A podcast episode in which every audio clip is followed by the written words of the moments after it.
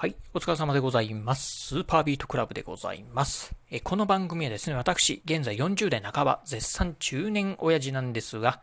毎朝朝4時に起き、そして毎月20冊以上の本を読み、そしてそして1ヶ月300キロ以上走るというですね、超ストイックな私が一人語りする番組でございます。え今日のね、お話はですね、日本人初のメジャーリーガーについてね、お話をしてみたいなと思います。えー、ね、今はですね、そうですね、まあメジャーリーガーというとですね、えー、大谷選手、まあ、大谷投手、大谷選手って言えばね、いいのかよくわかりませんが、えー、エンゼルスですか。エンゼルスでね、今大活躍中の大谷選手、まあね、二刀流としてね、活躍、えー、ピッチャー投げる方でも打つ方でもね、大活躍のね、えー、大谷選手なんですが、そんなね、まあ今ではですね、かなりね、まあメジャーリーガーのね、選手ね、増えてきた日本人なんですが、えー、もともとね、えー、日本人初のね、メジャーリーガー、えー、っていうのはね、まあ今からね、もう、えー、何年かな、60年、えー、60年近く前にね、まあメジャーリーガーになった方がね、えー、いらっしゃいました。日本人初のメジャーリーガーなんですが、今日はね、そんなね、日本人初のメジャーリーガーについてね、お話をしてみたいなと思います。えー、先日なんですね、私ね、こういう本読みました。えー、イラブ秀樹、野球を愛しすぎた男の真実っていうですね、まあ本を読みました。えー、著者はですね、ダン野村さんって言いまして、まあ昔ね、あのえ、ヤクルトスワローズとかね、あと楽天イーグルスなんかで監督をされてました。野村克也さんですかね。あの方の、え、息子さん、義理の息子さんになるんですかね。うん、このダン野村さんがね、書かれたイラブ秀樹、野球を愛しすぎた男の真実ってですね、まあ元ね、メジャーリーガー、イラブ秀樹さんにね、書かれ、えについてね、書かれたこの本なんですが、まあ、この本の中でね、まあ、ちらっと、まあ、少しだけ日本人初のね、メジャーリーガーのことをね、書かれておりました。今日はね、そんな日本人初のね、メジャーリーガーのね、お話をしてみたいなと思います。えー、まあね、我々、えー、40代半ば世代だというとですね、まあ日本人初のメジャーリーガーというとですね、えー、野茂秀夫さん、まあトルネード東方でね、有有名な、ね、野茂秀夫さんなのかなというふうにね、思ったんですが、実はね、えー、野茂えー、まあ、選手のね、前にですね、日本人初のね、メジャーリーガーという方がね、いらっしゃいました。えー、それがですね、え、村上正則さん。えー、当時ね、現地ではですね、マッシー村上ってね、言われた方がいらっしゃいました。この方ですね、日本人初のね、メジャーリーガーでございます。えー、今からね、まあ、60年以上前のですね、えー、1964年のシーズンから1965年のシーズン、えー、2シーズンにかけてね、えメジャーリーグでね、活躍されたこのマッシー村上さんなんですが、えこの方ね、えまあ、当時はですね、サンフランシスコジャイアンツでね、活躍をされておりました。このね、マッシー村上さんね、えピッチャーなんですが、えこの方ね、えがですね、日本人初のね、メジャーリーガーでございます。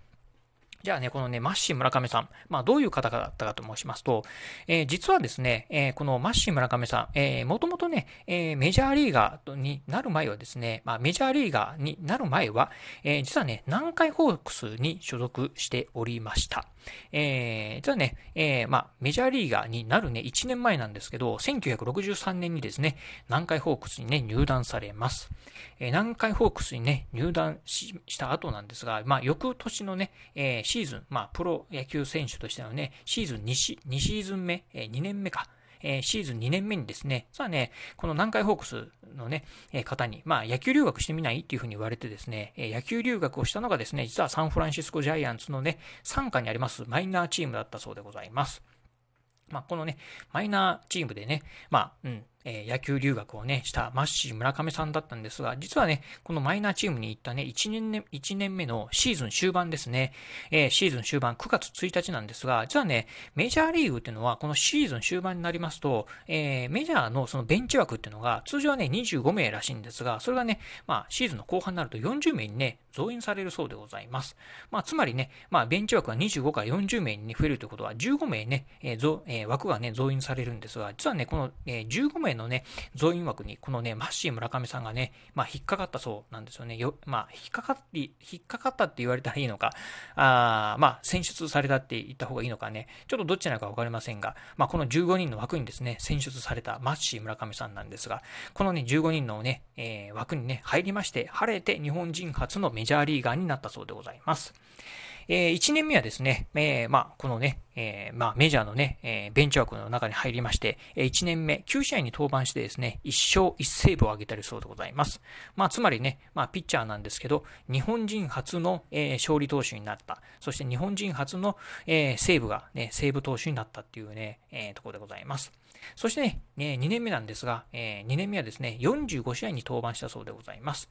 え、成績としてはですね、4勝1敗8セーブっていうことですよね。うん。まあメジャーリーグでね、まあ十分ね、まあ本当プロ3年目の選手がね、え、メジャーリーグでね、いきなりまあ4勝もね、できるっていうのはね、なかなかすごいんじゃないかなというふうに思いますね。うん。ということでね、日本人初のメジャーリーガーで、そしてね、日本人初の初勝利、えー、そしてね、日本人初の、えー、セーブポイントがついたね、マッシー村上さんなんですが、実はね、まあ、えー、2年目をもってですね、このね、えー、古巣の南海ホークスにですね、まあ、野球留学をしておりましたんで、これでね、まあ、うん、えー、日本のね、えー、まあ、え南海ホークスにね、戻ったということでございます。そしてまあね、この、えー、マッシー村上さん、えー、まあ日本に戻りました村上正則というね、本名でですね、まあ南海ホークス、その後ですね、日本ハムファイターズで活躍されたというところだそうでございます。ということでね、まあ日本人初のメジャーリーガー、まあマッシー村上さんなんですが、ただね、ちょっとまあ、あの、多分あの、うん、我々的にはですね、実質的なメジャーリーガーとしてはね、野茂英雄さんがね、うん、まあ実質的にはメジャーリーガー、えー、日本人初のメジャーリーガーかじゃないかなというふうにね、思うところでございます。まあ、マッシー村上さんの場合はね、まあ、先ほど言いました通りですね、まあ、野球留学で、まあ、うん、えー、まあ、いわゆるサンフランシスコジャイアンツのマイナーチームにね、所属してて、そしてね、まあ、たまたまちょっとね、枠が増員されたから、そこにね、まあ、うん、なんとかね、あの、入れたっていう、まあ、ラッキーにも入れたのか、まあ、実力で入れたのかわかりませんが、まあ、入れて、えー、結果的にね、2シーズン、まあね、メジャーでね、まあ、働くことができたっていうところなんですが、まあ、ノボ選手の場合にはですね、うん、まあ、期待されながらね、メジャーに来ましたんでね、の辺はね、ちょっとね、扱いが違うかなというところを考えると、まあ、実質的なメジャーリーガーはね、野茂英雄さんっていうふうにね、言ってもいいんじゃないかなというところでございます。まあ、とはいえね、日本人のね、初のね、メジャーリーガーの記録としては、このマッシー村上さん、村上正則さんっていうのはね、残っておりますんで、まあ、日本人初のメジャーリーガー誰かなというふうにね、聞かれたら、あ、それはね、マッシー村上さんですよっていうふうにね、答えていただければなというふうに思います。はい。ということで今日はですね、日本人初のメジャーリーガーについてね、お話をしてみました。えー、今日のお話面白かったな、参考になったなと思いましたですね。ぜひラジオトークでお聞きの方、ハートマークやニコちゃんマーク、そしてね、ネギマークなんかありますよね。あの辺をね、ポチポチポチと押していただければなというふうに思います。えー、またですね、この番組、えーえー、うんとですね、えー、このラジオトーク以外にも、Apple Podcast や Google Podcast、そしてね、Spotify や Amazon Podcast なんかでもね、えー、配信しております。まあ、ラジオトークのね、うん、アプリ、ちょっと入れる入れるん嫌だなっていう方ね、いらっしゃいましたら、ぜひね、まあ、Apple の Podcast や Google の Podcast なんかでもね、配信しておりますので、ぜひお好きなね、ポッドキャストサービスの中でね、お聞きいただければなというふうに思います。そして最後、えー、私ね、ツイッターもやっております。ツイッターの方はこのラジオの配信情報以外にも、YouTube であったりブログなんかも毎日配信更新しております。ラジオに YouTube、ブログのね、配信更新情報なんかを毎日ツイートしておりますので、ぜひよろしければ、えー、私のね、Twitter アカウントの方もフォローしていただければなというふうに思います。はい、ということで今日はこの辺でお話を終了いたします。今日もお聴きいただきましてありがとうございました。お疲れ様です。